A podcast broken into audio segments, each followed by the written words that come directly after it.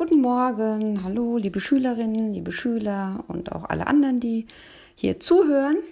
Ja, heute ist Mittwoch und es steht uns ein sonniger Tag bevor. Ja, du hast die Wahl. Du kannst entscheiden. Bei was? Na, das erfährst du jetzt in der folgenden Geschichte. Es ist die Geschichte eines indianischen Großvaters. Ein alter Indianer saß mit seinem Enkelsohn am Lagerfeuer. Es war schon dunkel geworden und das Feuer knackte, während die Flammen in den Himmel züngelten. Der Alte sagte nach einer Weile des Schweigens Weißt du, wie ich mich manchmal fühle? Es ist, als ob da zwei Wölfe in meinem Herzen miteinander kämpfen würden.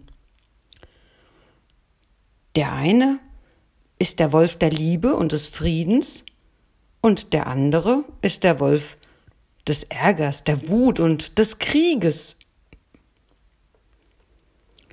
Welche der beiden wird den Kampf um dein Herz gewinnen? fragte der Junge. Der Wolf, den ich füttere, antwortete der Alte. Ja, du und ich, wir haben die Wahl und können uns entscheiden, mit was wir so unsere Gedanken füllen, wofür wir uns entscheiden und ja, wen wir füttern.